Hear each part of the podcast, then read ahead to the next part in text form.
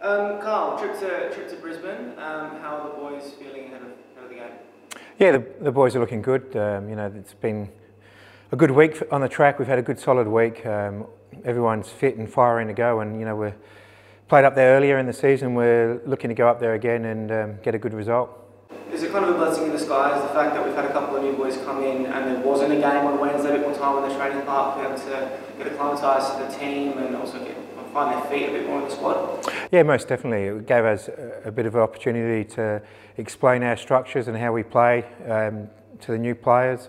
Also gave them an opportunity to get some um, fitness work into them because they haven't had a lot of work, Lockie and Hiroshi. So um, it was, it's been a good week on the track. How are finding it, do you think, overall? Obviously, Lockie was here previously. Um, Hiroshi is new, um, language barrier, kind of. His Spanish is obviously very good, and we've got quite a few boys that speak Spanish, but how do you think they're... Yeah, they've, they've settled in very well. Um, as said, we're fortunate to have that extra training session this week, so... Um, and Hiroshi's English is, is very good. We can have good um, understanding with him. He understands um, what we're saying. Um, so, um, yeah, we're looking forward to him to carry on scoring goals for the club. There's a bit of a cameo appearance that he made um, last week, but what did you make of that, that little, little appearance? Yeah, he looked good. He was sharp. Um, he provided a good um, focus for us, and you know, again, that's what we're we were sort of lacking that, that presence in and around the box.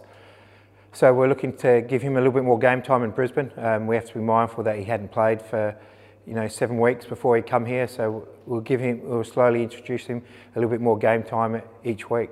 And Lockie Brook as well. How was his cameo, do you think? Yeah, Lockie the same. You know, it was a long flight for him. Um, he'd been training and playing right up until then, so he was a little bit jet lagged last week. So this week he's sort of settled in a little bit more, and he's look, looked a lot sharper on the training track this week.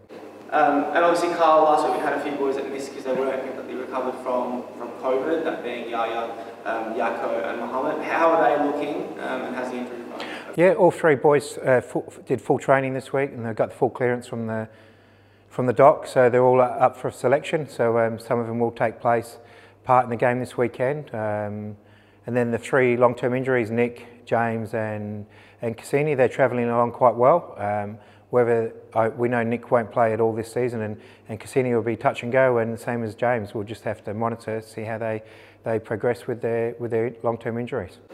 Um, and in terms of, of, Craig Goodwin, who's been called up to the Socceroos, um, you know, from a, a coaching standpoint, and how proud of you of him? Yeah, look, uh, Craig started the season quite slow, and, and the last uh, three or four weeks he's been excellent, back to his best, and you know deserves his selection in the Socceroos. Hopefully, he can go there and play and do well, um, like he does for us for the for the national team, um, and get some goals because they they need to win these two games, and you know we wish them all the best. How much can um, a call-up like that bring to a player when he does return um, to, to you know, club football? Yeah, look, it, it's always um, a great honour to represent your country and you go away and, and, and it's a, a great atmosphere in the national teams and when you come back um, you want to take that that excitement that you've got from playing the national team, bring it back and, and show um, you know the boys what it needs, what it, it takes to play at that next level.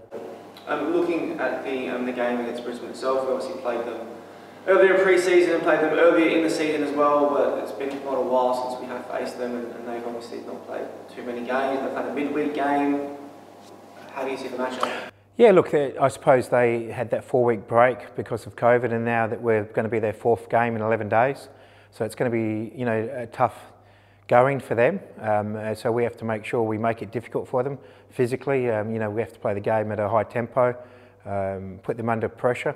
And so they've had four games now in 11 days, so we have to make sure we um, test them physically.